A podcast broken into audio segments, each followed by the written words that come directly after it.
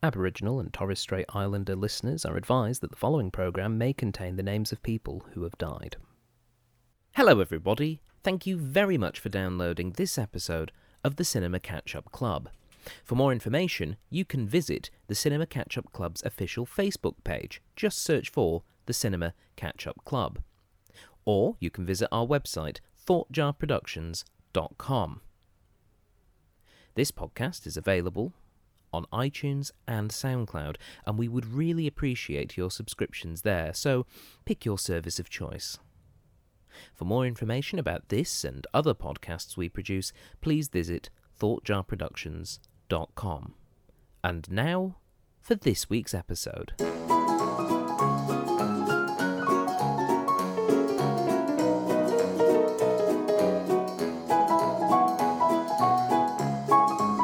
Hello, everyone, and welcome to the Cinema Catch Up Club. I'm your host, Stephen Platt. Thank you very much for downloading this week's episode. Welcome to episode two of Australia Month. That's right, we're going through Australian cinema one film at a time, one month every year. So it's going to take a long time to, to get through it all. But uh, we're here, and the film that we're looking at today uh, is a bit of a special one. It's called Ten Canoes, and if you are from uh, beyond these shores, I would say maybe it's understandable you might not have heard of the film Ten Canoes. Um, uh, it is uh, considered uh, a, very important uh, Indigenous film uh, to the um, Indigenous population here in Australia. It's set in um, Arnhem Land.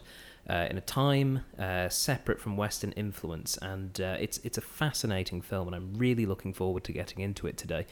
Joining me to explore this, I've got two fair dinkum uh, dinky die uh, Aussies with me. Um, Tootin' mate. Yeah, mate. Yeah. Bloody, Sweet. how bloody, uh, yeah, how bloody, are uh, ya, bloody Uh, tops to bloody be here. Uh, Thanks. Yeah. that's their credentials or their um, credos, as I guess they'd be called. Uh, joining us as our guest who has seen the film and uh, making his first appearance in 2018, it's Luke Jago. G'day, Steve. Thanks for having me back. And uh, I, I presume that your name is actually just Luke Jag, but because we're in Australia, everyone goes Jago. That's it. Yeah, you cracked it. Yeah, it's Ah. just I've grown up that way, and you know that's just the way it's been. So yeah, Jago. Mm. And uh, how have you been? Because it's it's been a couple of months since uh, you've been on, on the airwaves. Yeah, been great. Um, still doing what I'm doing. Still doing role play acting for training stuff with the police and mining people, and uh, yeah, reviewing films on Six PR. Oh, really? New job. Yeah. Oh, that's oh excellent. So.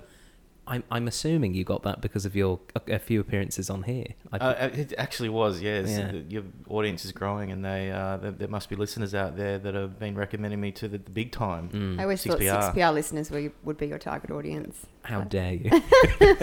and uh, joining us, uh, throwing uh, brilliant insults from the other end of the table, it's uh, Tegan Mulvany, everybody. Hi, hello. And uh, so, Ten Canoes.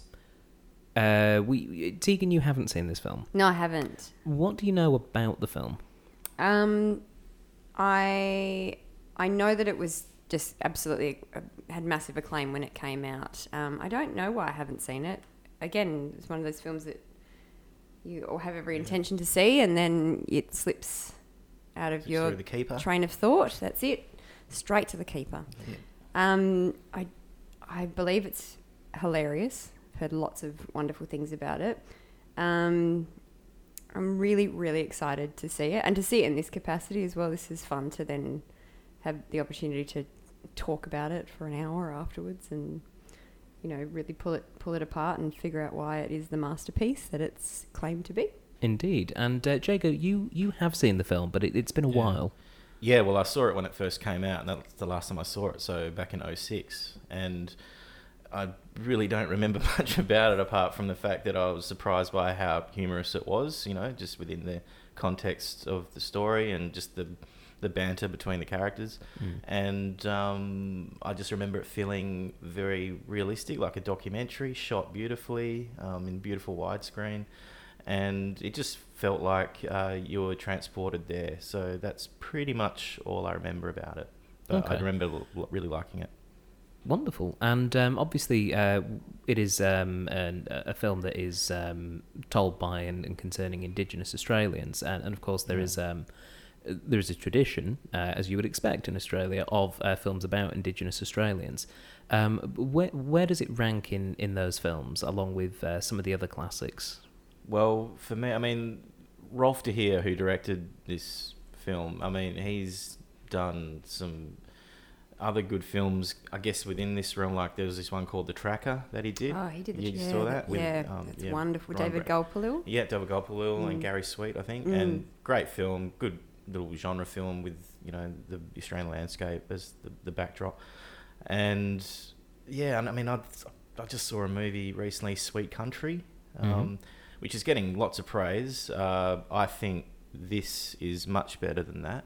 Okay. Uh, Ten Canoes is much better than that film, um, and that's why it's gone down as the classic uh, that it is. Um, I don't think there's anything really much like it as well that's been produced outside of Australia. So Yeah. I'm really looking forward to seeing it again. Actually, yeah. I think it's really exciting to have a modern, modern made film that um, looks at uh, Aboriginal culture from thousands and thousands of years ago. Like to have, yeah, I, that's what makes this film so exciting. It, Um, makes me excited to see it. Is is that they've they're using tradition that's been passed down through language and through their own forms of art and their own forms of um, communication, and they're using a modern day one to continue that exploration on. yeah. Well, they're using a modern day technique as well as far as how the film is structured, Okay. and cool. um, and that's something that we'll we'll definitely get into after we've seen the film. Yeah. But, um, but yeah, I'm really excited to get into that as well. Yeah. All right, shall we jump into it then? Let's yes, do it. let's do it. Okay, those of you uh, listening at home, pop in your DVDs, and uh, you and nine of your closest friends grab your canoes as we prepare to watch Ten Canoes.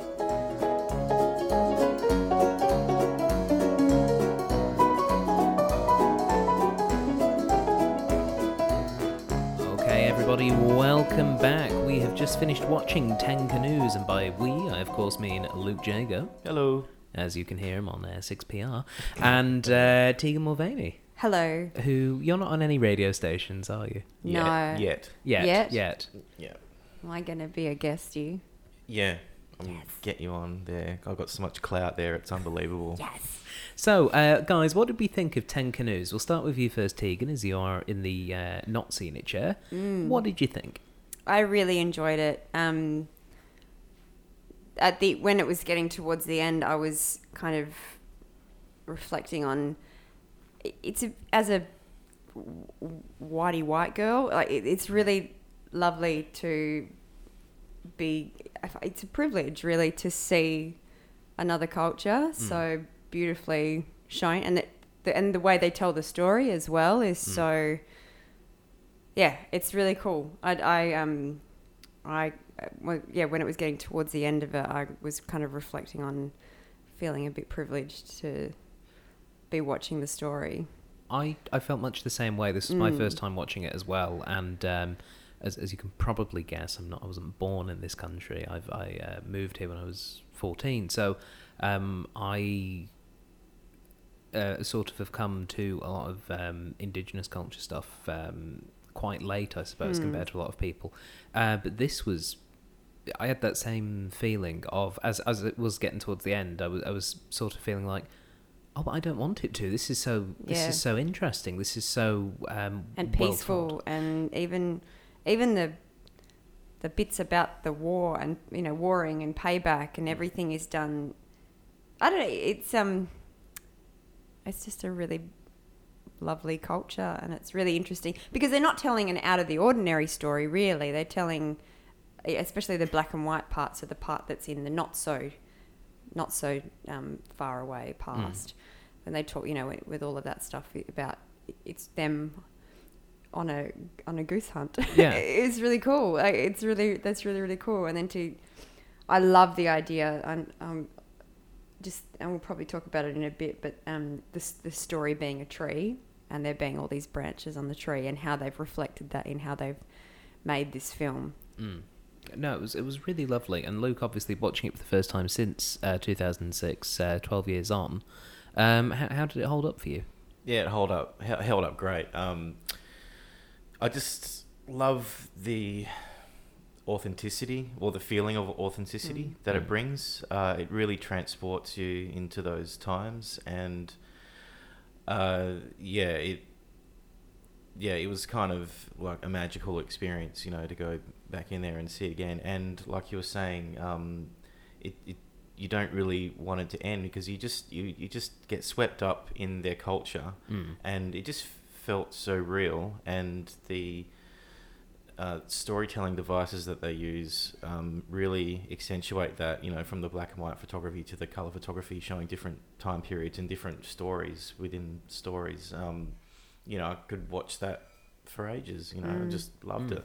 Yeah. Well, I mean, we should point out the, the version we, we watched was the theatrical release version, which is uh, mostly in English language and with subtitles. But you can uh, watch this film um, with with no English whatsoever, and indeed right. with no subtitles as well. Yeah. Um, which I think is fantastic, and I'm genuinely actually quite curious now that I- I suppose now that I know what the story is, to see that story without any subtitles popping up, um, and and just to see uh, what it's like, really focusing on the rhythm of the speech, which is um, present throughout the film. Um, yeah, it's just it's just a really really fascinating film, Mm. Um, and I I can definitely see why there was a big uh, hullabaloo made about it when it was first came out because it's excellent. Yeah, and there's nothing else like it that I've Absolutely, seen anyway. yeah. I, that well, I've yeah. about. Similarly, I, I can't uh, think of anything which pops up. Um, so uh, the the film is narrated by um, uh, David uh, Gulpilil. Gulpilil. Gulpilil, thank you. Yes, I wanted to make sure I pronounced it right. Mhm. Uh, David Gulpilil, who's um, a very well known Indigenous actor and is just a great narrator. Just Yeah. really, really charming. That's right. found. Was there? Yeah, he's got a very just uh, colloquial way of speaking. Yeah. Was there a Star Wars joke? Yeah, at, at, the start, in a galaxy far, far away. Oh, and then the end with "and they lived happily Ever ever after." after. There's just that Nah. little tongue-in-cheek dig at um, conventional, you know, non-indigenous storytelling. Mm. Yeah, and I think what is I love incredible. that. Well, Yeah. yeah. not to jump ahead to the end of Happily Ever After, but that is what life, even in modern time, is like. You know, Yeah. there is no uh, happy endings and clear cut, um, you know, s- stories for people that just wander off into the, into the sunset. Mm. You know, it's like maybe he did get married, maybe he didn't. You know, Mm. it's, it's not for me to say, but it's a pretty good story, isn't it? You know, and Mm. yeah, I love that. Yeah, and it was great, and it was it was really um, lovely, and the way that this film sets itself up in in that you are seeing two um, time periods from the past, and it feels as though the the narrator is is is the one contemporary link that we have uh, to to modernity, but you know he's telling this story of the the goose hunt from a couple hundred years back, and then Mm. within that goose hunt there is the story that's being told Um, could be thousands. Could yeah, be well- forty thousand years Yeah, back. Indeed, Yeah. it, it's one of those things where it's a it's a uh, is myth the right word? I guess or legend, like like uh, one of those like classic fables, maybe. I'd say it's history. I think they tell it because Yeah. it, the storytelling is Yeah, is myth- I told mean- as. I, I I think when you, I understand the use of the word myth, but I, maybe in the way we we know it, it's, seem, It's- it would be more of a fantasy idea. When I it- suppose when- yeah, and whereas th- there isn't really anything fantastical about this. Yeah, It's- no, it's all based on to, actual religious beliefs. Like, Yeah. but the tie-in is beautiful. Like Hmm. when um, uh, uh, Ridjimiraril, when he dies, Mm. it's all about him going back to his waterhole, and that's what David Gulpilil talks about right at the start when he Yeah. talks about being born in the waterhole and doing the circle. So I love that even, you know, that they're spanning forty plus thousand years of time in those stories. Mm. They've tied them together just like, just like when they tell their stories now, the Mm. dreaming now, they all tie their, stories that have been told for that much amount of time. I love that they did that Mm. so simply in this in this story just by linking his the events of his death with David uh, with David Gulpilil talking about how he came about Mm. to be at the start. Yeah. Mm. Yeah, it's amazing. Yeah. It was yeah, it was it's really well put together, very well um, uh, told and presented. The other thing I really enjoyed was the convention of having one time period being in monochrome in black and white, and then the Yeah. other time period being in color, and that the the really distant past was in was color. Yeah. Um, it was just, I mean, it was really fascinating. I mean, and partly I really, I think that decision was because the the ten canoes, the um, titular ten canoes, which are discussed, were based off a photograph uh, a black and white photograph that was taken by um, the uh, colonial settlers of um, indigenous people constructing these canoes. Wow. Um, and I think I, I don't know whether David Gulpilil show that to the director. Is that? I'm not entirely sure. that? Allow me just to skip ahead to Yeah. my. He uh, might have known I think because he showed it to him. he's he's Yeah. fascinating. He's It is. His history. Oh there, wow. there we go. Yes, the the photograph was shown to the director Rolf de Heer by uh, David Gulpilil. The picture was of ten native men uh, in their bark canoes uh, in a swamp. The photo was taken by the anthropologist Dr. Donald Thomson, who worked in central and northeastern Arnhem seventy years earlier during the 1930s. So, Wow. yeah, the fact that the um, the, the whole thing came about yeah, from, came from from that. from a just the photograph. Inspiration. Yeah. Yeah, it's great. Um, and I, I loved all the stuff of showing the, the canoe being built uh, and showing how they, they went about doing the hunt for the, for the geese and for the, for their eggs. Um, and I really liked the fact it was the little cutaways from the story, uh, from the from the other story, the the um, the the very distant past Yeah. story. Um, I, I just thought it was really, it was a really great way of breaking up um, that story. Yeah, it felt so. Um, but it just felt so right because the the black and white monochrome stuff it did, did feel like a documentary. Like you're watching, Mm. you know, there was a camera crew out there that followed this tribe, and it's educational. You see how they're building their canoes, how they have to build those platforms in the trees, know, in the yeah. swamps to avoid the crocodiles at night because it's too far to go back to land to camp. Mm. Um, But I think and I think all that yeah, adds great. um like uh, brevity to to what they're to the actual story. Like you're in learning what life is like and what culture is like for um I think they're Yolngu Yolngu, people, Yolngu yeah. Mm. the Yolngu people. That helped with then invest your interest into the other story as well. Yeah, the- which the- is Mm. kind of told in visually told in a very classically, you know, um, mythological filmic kind of style Mm. with gliding, steadicam camera work and big wide colorful vistas of the Mhm. red dirt and you know but, but but specifically that gliding camera work which I just loved in this film it felt Mm. so modern but so simple Mm. in um accentuating you know just certain moments in Mm. in the story like it was a story being told straight out of a storybook And it al- al- also added a, a slight credence to that, that sort of documentary style um, storytelling as well. Some of those shots did feel like watching, I, I suppose, like a David Attenborough uh, documentary. You know, th- those opening shots where they have that, and obviously with um, Rolf de Heer's background being that he has done a few documentaries as well. Um, it's just really, really wonderful to see so many strengths that the filmmakers have being utilized and put together in a way that doesn't doesn't clash and doesn't create uh, a weird jarring experience. it's such a fine line just a, such a tightrope that they're walking um but it just felt so right and it yeah that that's the thing it felt authentic like you're watching a documentary but it's like real filmmakers are making this thing but Mm. it's hard to even picture a camera crew there with yeah. sound Yeah. people and crew around. It just felt like they literally were transported to these camps and had the ability to move around in you know with invisibility with Mm. these beautiful steadicam shots and capture what was going on. And there were fart jokes as well. That was Love the the fart jokes. always. yeah. But I think that's, I mean, reading that they were hilarious. All of that Mm. about the prick. banter. I've got to I think he's got a, he's covering his He's prick Yeah, because can't he's got a trust a little man prick. co- Can't with a trust small man, prick. little prick.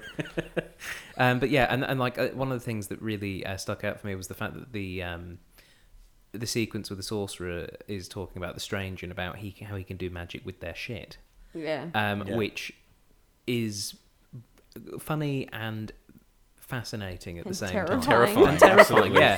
And they're showing, yeah, showing all the different ways he can like use their poo to like take control of them or make them feel ill. I like Yeah. that too. How the, those, those, I guess, I guess you call them fantasy sequences, Yeah. where they where they're um, Showing what they're posturing what they might, yeah, what they're imagining, and it's Yeah. got that kind of Sin City kind of, Mm. you know, half black and white, but the humans are in that color, Mm. you know, kind of stuff. But the, the, their um, yeah, the background's black and white. I just I love that visual kind of trick as well. Yeah. Really cool. and it was um yeah I, I just there's, there's just so many things about this film which are really interesting i mean the main story itself um as you said tegan isn't isn't one that is um entirely original. It's it's a story of um, that- that's that comes across in pretty much all cultures.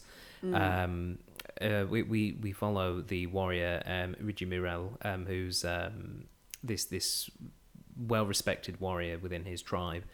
Um, he has his three wives, um, and his brother uh, is coveting um, the the youngest of those three wives. Um, maybe because they're a similar age, partly also because um, the the younger brother. Um, I'm, I'm trying my very best not to butcher the pronunciations here. Um, uh, Yeeralparil. Um, Yeah. He's desperate. yeah, he's he's very desperate. He's you know he's he's- Nothing more unattractive. he's a, he's a young man. He, you know, he wants to go out and prove himself. He wants to get himself his first wife, um, and you know, be part of be part of the gang, and you know, not not He's- living. Probably coming to an age where he's going through the trials to become a man Mm, that they, Yeah. you know, the, the, the law trials and stuff that they do. mm. So that's it's probably I love it's, it's all- it's all about patience. I just love that. Yeah. And they, they mess with the audience as well. They're going, you know, they go, Yeah. I know you want to know the end of the story, but you got to listen 'cause Yeah. this is Yeah. I yeah. because it's all part of the tree. They, That's they it. keep coming back to that point that that circular storytelling thing, which is you must understand every branch of the tree and the story to understand the tree or the story. Yes. And I think it really ties in quite well. But we have the, the younger brother, um, uh, who is, is very keen uh, on on the on the third and the youngest wife. Um, but obviously can't can't really do much there. You know, when your brother's a, a, a war hero um, who, who quite literally has a lot of spears and a lot of mates with spears. You know, it's it's one of those things where it's you know learning to bide your time. And we see, um, you, you know, we see them going on their own hunts. We see um, all the, the various women in the tribe going together and foraging. Um, we, Yeah. we we see um, the fact that there is um, the, the way they eat and the fact that they eat things like honey, and that uh, for for one character in particular, honey is um, Biren Biren, I wrote his name a down. very What's- big deal. Birrinbirrin. Biren Biren, oh, Yeah. great character. Yeah, just kind of like the comic relief. Yeah, yeah, just just a big fat granddad who, Yeah. who loves his honey. Got his honey belly. Yeah, and he's just wandering around going, "Hey kid, you got any honey? No, granddad, get your own." and they bring him some and they ask for some. He's like, I told you to get your own. This is granddad's honey. yeah,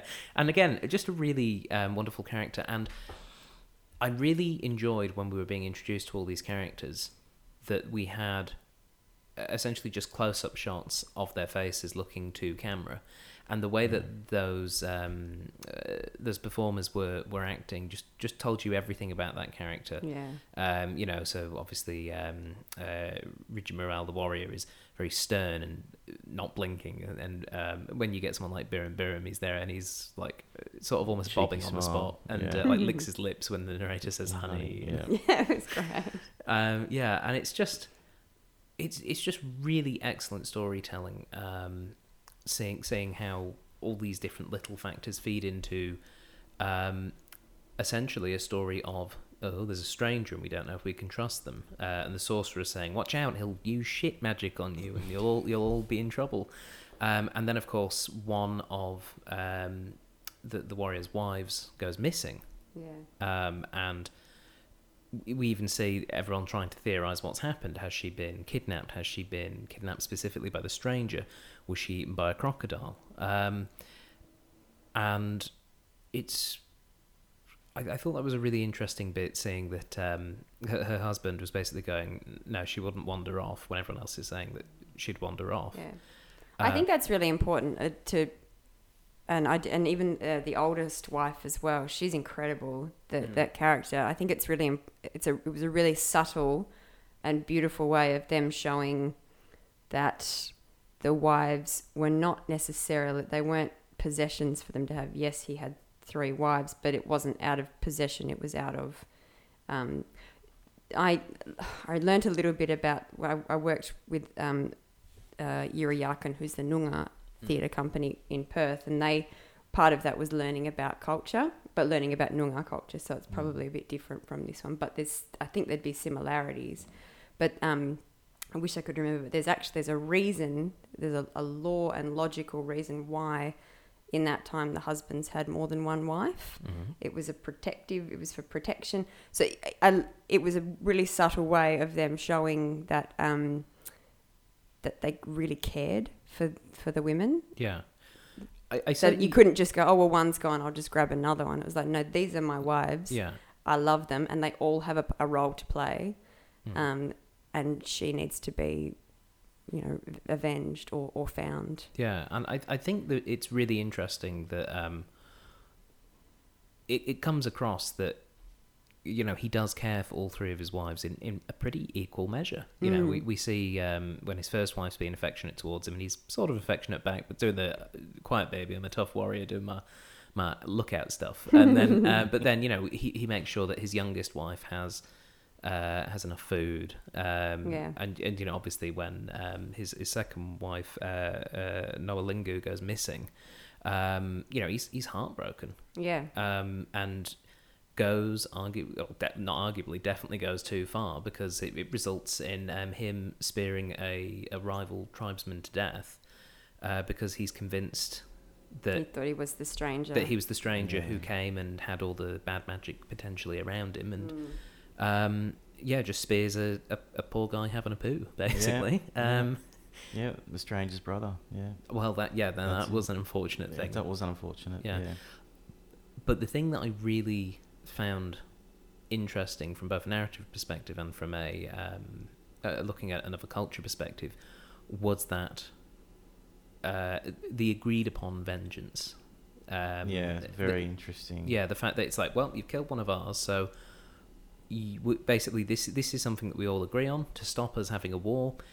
We're just all going to throw spears at the guy who did it yeah. until Yeah. one hits him. If it kills him or it doesn't, doesn't really matter. Just as long as we've had our chance to have our revenge. They needed Yeah. to pay. It's eye for an eye, payback. yeah, and it it really read into in a strange way. It reminded me of the Princess Bride. Um, you know, of of the, the you know, not to be too glib about it, but you know that that I, that whole idea of of uh, honor between Yeah. um, these these you know I hate to kill you, oh I hate to die, that kind of thing. Mm. Um, that that sort of um, honor, you know, that sort uh, the, the, the- you know the pistols at dawn, the, the you know all these um, concepts of uh, the honourable duel um, of, of of just respecting each other. well, Um, that was the law. That was the that was the land law. I mean, there were how there's how many was it? Over three hundred different language mobs at least Yeah. in, in through Australia. So the law of that that law that they had, that land, that payback law, that sort of stuff, that was really important. yeah, There were uh, there were rogues here and there, but I'm that that's what kept that's what kept everyone together, kept everything working really well. It was definitely built on honor.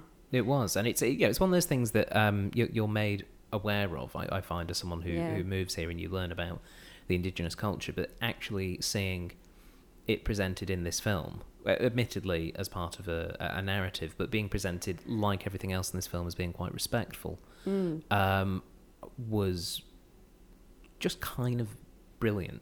Well, Uh, that's you where this film yeah. is an education as well, don't don't you think? Like Oh, I, absolutely. this, yeah. it's a film they could show and should show in probably high schools. Maybe maybe they do. I feel Be- like they probably do Hmm. in some high schools. Yeah, maybe especially maybe in the in NT. regional schools. Yeah, yeah. because it it's it explains culture and it explains past and it explains history and it explains dreaming every in you know all all fairly factual I would think as well but it explains it in a, in an engaging way and you know the farts and the poos and the Yeah. all of the the the banter is enough to draw audiences in. It, it's it's Yeah. a beautiful way of educating non-Aboriginal people Mm. on what it's like to be an Aboriginal seventy thousand years ago, two hundred years ago, and and now. I think it's it's quite even Aboriginal youths today. I Oh, yeah. my, the school that I grew up in for a bit when I was younger um, would have benefited hugely from a film like this Yeah. had it been made back then. This is I'm talking between 89 and 91 when I was in this school, but I was the only white kid in this school, and um, yeah, and that, that there were lessons and teachings about their culture. There's Yamaji culture that, Mm. where where I was near Geraldton. Up near Geraldton, yeah,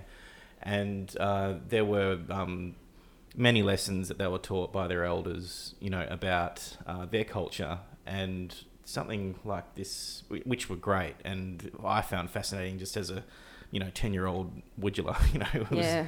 you know, was allowed to sit in on these lessons and um, take it all in myself. And I just think a movie like this, had it been made uh, back then, uh, would have been fantastic for um, Mm. these uh, kids who are, you know, kind of all around that age between uh, six and twelve. You know, Especially someone like Yamaji kids, because Yamaji culture was almost wiped out. yeah, Right. We're almost completely wiped out. It was when when colonial colon, colonization happened and they tried to get massacre basically every Aboriginal person. That's that that was one of the cultures that they almost lost. Right. yeah. Um, because I, I grew up in Geraldton as well, so Mm. yeah, I remember. My my my mum worked with a lot of Indigenous kids, and I remember hearing that, and just and thankfully it didn't Yeah. because it's Mm. good like think of how many probably have there's, i know there's like language groups up north where no one knows the language anymore so you've lost entire language entire languages in the Mm. last well since 1788 we've lost you know we're losing these things left right and center and the fact that we've got something that could give it back and so beautifully is, is really really exciting i think that's why i felt so i feel so privileged because it's a hard thing to even really talk about that side of culture. Every bit that I've experienced through work and through being out in um, regional Australia, I've always felt incredibly rewarded from sharing these moments with kids. Like they're really trying to push it more now, Mm. um, Yeah. enriching the culture, which is really really great. Mm. Um, like I remember being out in Leonora, and the, Mm. we were hanging out with these kids at Leonora Primary School, and they um, they were doing their homework, and we were like, "What are you doing?" And these kids were like, "We're doing Australian Standard English." I was like, "Whoa, that sounds boring." And they said it's to stop us speaking Leonora lingo. we were like, "Oh, teach us, teach Yeah. us, but teach us the rude words." yeah, straight So away. learnt- Always the rude word. so we learnt like, well, kid, it, they were like nine and ten. So we didn't, Yeah. we learnt like um, um, Mumbrin was bum, and they're the only ones I can remember as well. Gotta Careful, I gotta might have to bleep that. some of these. And Gunner and um, Gunner was poo, Mm. um, and yeah, Mara. Guna, we- Guna, no, it's Guna. Yeah. Yeah. Guna in yeah, it's And Yamaji's Guna. Maranda. Ma- what's Yeah, Maranda? That's your bum in Uh, Yamaji. anyway, we could go. I know Kuni is shit in. Might be Noongar, might be Yamaji, might be both. Yeah. So yeah, we we learnt some really. And one of the girls had this. Um, she had really long legs. She was the fastest runner in Leonora. So she was Galia Dalpa, which is um, emu legs. So Oh, those awesome. kind of things. Yeah. That's what this invokes in me is Mm. thinking of those Mm. kids and thinking of Mm. um, of what it. Yeah, I, I looking at it from my perspective is totally different from looking at it from someone who is potentially looking at their ancestors or looking at their history and their past. It's very very exciting. Yeah, I wish I could have appreciated my time a lot more. I was just too young to really appreciate it, you know, Yeah. until you look Mm. back on it and go, wow, that was an amazing experience to have in such formative years Yeah. of my life. Mm. But it was just normal at the time. That's and it. it took me to come back to Perth to realise what racism was for the Oh, first I time. know. And uh, that was kind of weird and hard and difficult, but um, but would not change a thing about those experiences that I had. Just being between seven and ten years old, just in a Mm. completely different culture, but too young to really appreciate it at the time. It's incredible. Yeah. And they, again, these like, um, sorry, this is make, it does make me reminisce for these experiences that Mm. I've had. It, it reminded me of working at the children's hospital, with lots of Aboriginal kids there.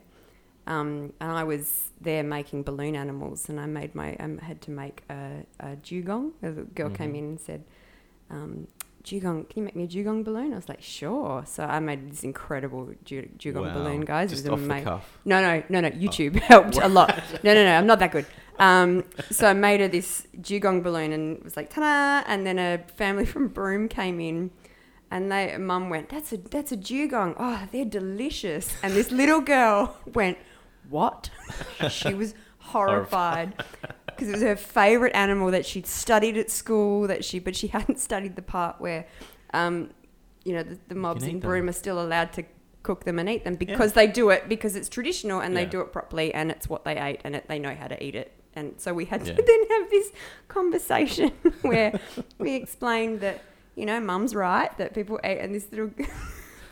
Is this clash of cultures and fixing like the you know the, the explanation to do with it, is where a film like that would work. Oh, Pretty man, well. That's precious. One of the things I really liked, um, again, just from um, learning something about culture, the the platform tree camps. That was amazing. So that cool. that was awesome. I mean, it, you know, and it's one of those things that makes perfect That makes sense. sense, All right, we're yeah. somewhere where there's you know a lot of crocodiles. It's water. We can't make camp.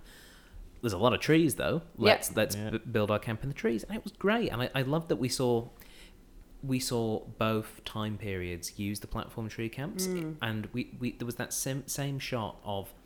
Uh, first, we saw it with the ten canoeists in the more recent past um, of them all stood perfectly still on their boats in the swamp, but because it's in black and white and there's all the reeds, it looks like they're just standing in grass until they start to move, and then you realise they're on the boats. Mm. And we see that same frame shot, but with the the, the way back when uh, on their way to the oh, to um, the payback, yeah. to the payback, Yeah. yeah, Mm.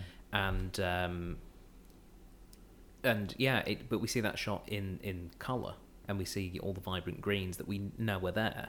Um, and I, I, I loved the fact that the, the two stories were overlapping, and the, the really clever thing as well of having um, the same actor playing the young man in both uh, Mm. in both stories, um, and I, I think that was just a really nice connection as well because it really felt as though we were we were seeing how he was experiencing the story because he was putting himself in the role of, of the young man in the Yeah. past, which you know he was basically, you know, because he was uh, coveting the third wife of one of his uh, uh, el- uh, his elders. I think was it was it his brother as well? In Yeah. the, yeah, yeah, and It's so just a much older brother. Mm. yeah, and his What- brother his brother's going. Let me tell you a story. You might recognise Yeah. basically everything about this situation.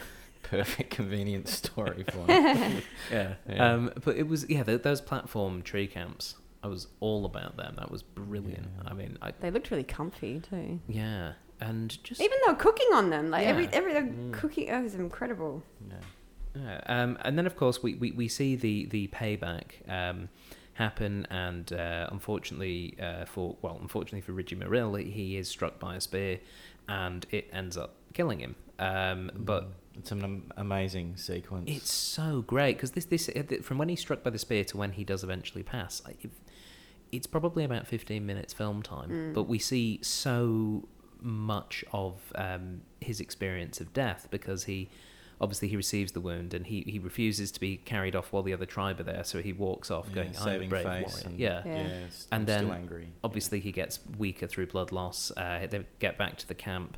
Um, the sorcerer comes and has a look at him and goes, "Mm, "Yep, nope. Uh, the the spirits are within him. This the, you, you are on the way out." Yeah. Um, and then the, the the death dance, that is It was outstanding. crazy. Yeah, it, It was is just, it's So simply Yeah. shot, but simply shot, be- simply it lit. looks simply shot. I doubt it was because I bet that took a fair bit to set up. Yeah, yeah, but that's incredible. and just watching um, the the actor that played uh, Ridjimiraril, uh, Cr- Crusoe uh, Curdle or uh, Kurddal, I guess, um, performing that that dance, um, and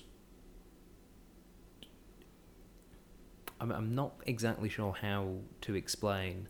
it was quite moving. It was for me moving, and it was it was also It's like he was passing on something to the camera for Yeah. for us to see. Yeah. yeah, That And- could mean a, quite a bit to and, him. and the Uh, way the way that he was sort of switching between being so committed to the dance and the pain. the pain, weaker, of, yeah. of the, the physical pain of that injury and the fact that it was slowly well not even so much slowly it happened quite quickly to be honest um, preventing him from continuing the dance and then eventually he collapses and other warriors come in and they finish the dance for him and But then he they still all moves his hand and he still moves his foot, so they Yeah. know they, he's, he's listening. It's just Yeah. beautiful I Yeah. think that it's his death dance as well. I think that because they keep calling it his death dance, so Mhm. whether that means that it's just one that's been made that he's made just for himself, or that they know is just for him, or whether it's because it's a dance that they do, but it's for him. It was. It was that it was so personal that it, you know, that as ritualistic as it was, it, there was there was so much weight in the fact that this man was going to die Mm. and the way that he's ended up with this fate was quite quite devastating. Mm. And then once he has passed, and we see the uh, the preparation for him to return to the waterhole. So incredible. Mm. um, and then we have um, uh, Nowalingu returns. Um, and you know, just like you know, all classic tragic love stories turning up at just the wrong time, and it turns out that she was kidnapped, and she's essentially spent a season like walking back to where her tribe is and Yeah. finding that you know her husband has died, and, and she she weeps, and it's very powerful how that's done. Um, and then, of, of course, you know, it's like, so you want to hear the end of the story? Okay, we'll tell you the end of the story. And it's so Let's quick. wrap it up. Not only is it quick, it's quite funny. Yeah. It Um, is. That's right. like yeah. life sort of returns to normal. You know, we see um, uh, Birrinbirrin. Uh, Yep. Yeah. Um, we see him, you know, like getting his But his he honey. shares his honey. yeah, This he does time. share his honey, so he has learned. But you know, he's That complaining nice. to one of his wives, and we see that um, you know our our, our young. Um, I- I- it's interesting because he's not really the protagonist, I guess, even though he's framed that way in um, Yeeralparil. Um, Mm. He he he gets what he wanted at the start of the film, which is he gets the, the, the youngest wife, but he does also get the other two, and they are fighting over him, and that's sort of Great. where he's left. Yeah. And it's it's a really great sort of like careful what you wish for end. Mm. Um, and That's exactly what I took away from it. Yeah. I think it also proves that the the start of the, where the story starts and where it ends in this sort of storytelling. y the, the it's the journey that's more important than the end point. Mm. Which, Yeah. You know, because that the whole journey took us to another much more important story and a much more important moral about patience and about, um, you know, uh, uh, waiting. Yeah, it's not like the, the the young kid who's coveting the wives kind of did something that set off events that came Yeah. back to oh you know you remember you did that back in the it's Yeah. it, that it's nothing to do with that Because if they were going with that, they might have got him speared instead of Yeah, um, exactly. instead of Ridjimiraril. Like they, that's that's what I was wondering was going to happen. Whether um, you know, in in all of this, you know, this he was going to get speared and not going to get his wife at all. But it wasn't about that. It was about it was much much bigger than that. Mm. yeah Um, there isn't a lot of IMDb trivia uh, on this film. Um, in fact, there's I think five bits in Oh total. wow! Um, and we have discussed some of them already, but the, the couple we haven't um, talked about uh, one involves the canoes themselves. Um, the canoes in the film were made according to the original tribal methods, using directions from tribal elders who'd not made them in about 50 years, Wow, wow um, which is pretty cool. yeah that's incredible. Yeah. Because um, the last tribe that they found, or mob that they found, was in the sixties. mm. Have you ever seen that mo- that video?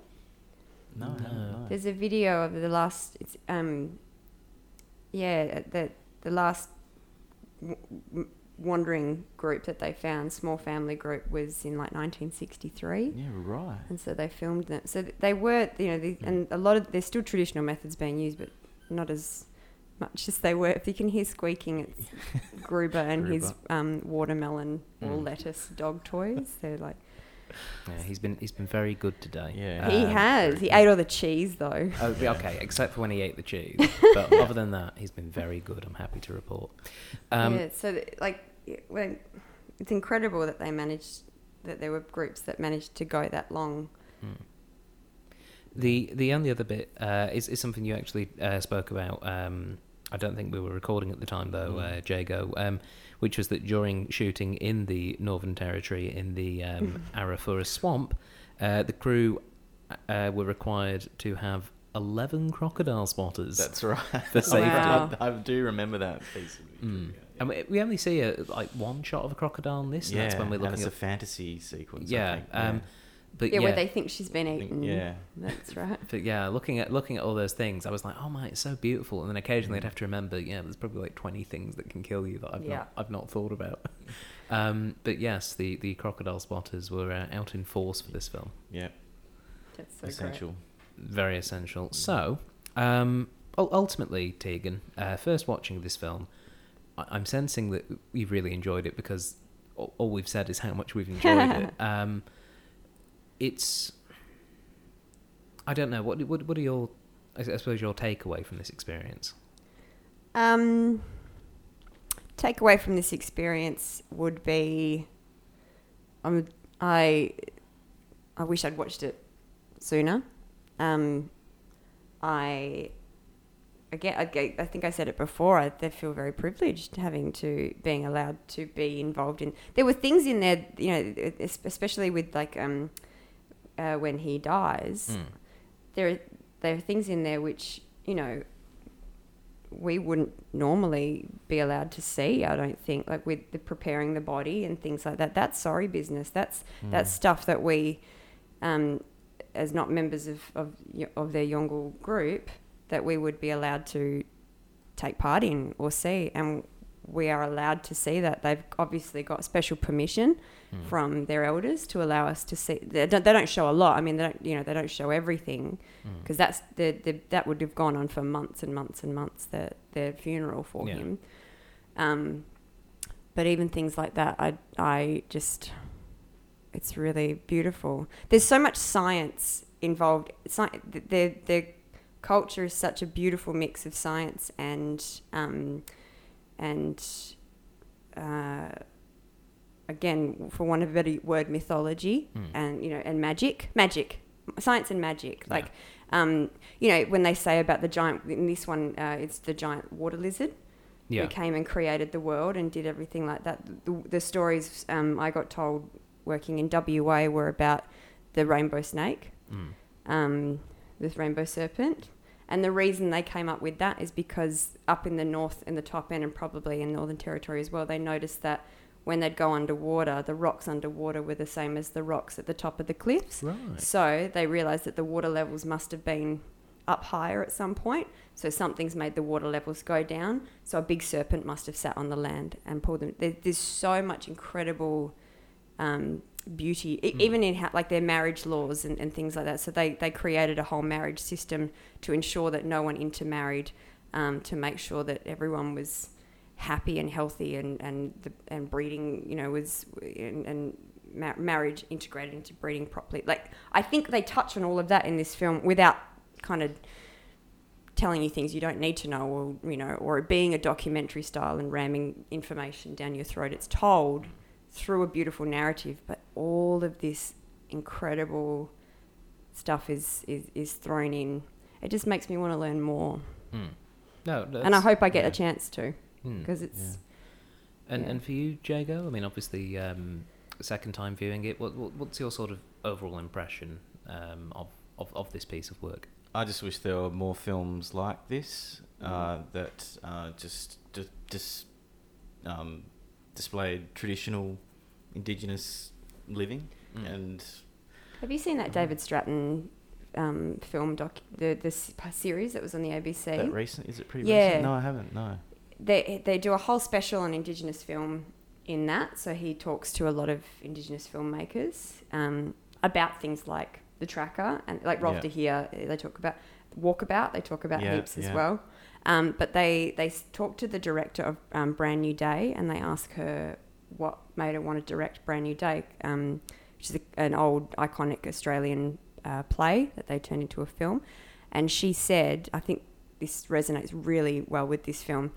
Um, we have so many sad or depressing or negative depictions of Aboriginal people in film um, because they've had to live so horribly for the last, you know, 200 years with with um, colonization. Um, colon- is it colonization or is it colonialization? Um, I'll, I'll accept either. Oh, either, either. Yeah. Ding, ding. Great.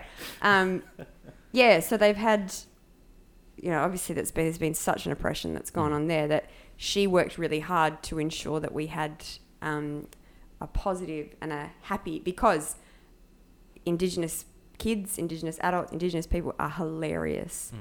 They are so funny. They have such a beautiful sense of humor and of dance and of movement and of, you know, of entertainment. that- But we never see it because we're always displaying the the horrible things that we've done to them. Mm. So, um, in Bran Nue Dae, which is a celebration of of, in, of Indigenous people rising up against that, it, it's a happy it's a happy and beautiful occasion, and I Mm. think this falls really nicely into that part because it is it's an Yeah. absolute tribute and um, you know and um, exciting way to view Indigenous culture. Mm. Yeah. Shall we try score the film? Yeah. All right. So uh, this is this is where we we uh, get together and we discuss- decide on a numerical score out of ten. acknowledging that not all films are equal and that these numbers shouldn't really be taken seriously, but it's fun to score things anyway. Absolutely. Yeah. So, Tegan, traditionally, we always go for the person who uh, hasn't seen the film before. They get to score it first. What would you give 10 Canoes out of 10? Um, 10 canoes out of 10, I reckon, for me, um, for various reasons. It's an enjoyable and fun film to watch. It's quite powerful and sad, which is what you want in a film as well, but also there's a whole other layer of, um, of reasoning and context into why you should watch a film like this, Mm. um, particularly if you're a non Indigenous Australian. Mm. Any culture, any other culture in Australia, Yeah, I think there's a lot to be learnt from this. certainly. Um, yeah, so 10, 10 out of 10 for me. All right. Jago, what would you give it? Well, purely based on the notion that I haven't seen a film like this before or after, and I wish there were more of them. Like I said, uh, yeah, I'm going to give it ten bush poos out of ten. As well. Ah, what a lovely scoring system. Uh, Um, I want it to be, I want to change mine to 10 strangers with a covered prick out of 10. Um, uh, for me, it's it's it's fantastic. It is it is a really really fascinating um, story. It's beautifully shot, and the longer I watched it, the more I enjoyed it. I think it's uh, it, it's a fantastically well made film. Um, I, I yeah, the, the, if I had any qualms with the film, it was purely on maybe like a technical level. Um, I, I think the story is great. I think the performances are fantastic, and um, I, I think it's it's a, it's one of those films that I would say is is is pretty much a must watch. Um, I, I would have to say I would probably give it. To me, it feels like this this film should have a score of um, nine honey loving grandpas out of 10 um, yeah it's just it's a wonderful film um, Get and your own honey. yeah yeah. no why not when you can get it for me um, so uh, luke and tegan thank you very much for watching 10 canoes with me You are very welcome. Cheers, Cobber. Thank you for letting us watch it. Sorry, my dog ate all the cheese. That's okay. and um, for those of you listening at home, thank you very much for listening in. Uh, if you have enjoyed this episode, uh, why not tell us that you enjoyed it? You can uh, rate and review us. Uh, we are on iTunes and SoundCloud, and there's all sorts of little stars that you can uh, fill into your heart's desire um, to let others know that obviously this is uh, a fun and enjoyable series. Likewise, if you want to access our back catalogue, you can find us on iTunes and SoundCloud. We can also be found on Facebook with information, news, voting polls, all that sort of thing. So just search for the Cinema Catch Up Club on Facebook, and we're on Patreon. P P Patreon, yeah. Um, and if you uh, want to get involved there um, with all of the fun extras that come with that, then just go to patreon.com forward slash CCUC podcast. And as always, for any additional information, uh, you can find us at thoughtjarproductions.com. But that's all for this week's episode. So until next time, Bye. What, you wait, damn it. you, you beat me to it. Why did you left a big pause? And last time you left a big pause and no one said anything, you were like, you didn't say anything. So I, I jumped in. I've ruined the whole podcast. We have to watch the movie again. Yeah, we've got to do this again. Goodbye. Bye. You've already said bye. Bye. Bye. I'm saying it again.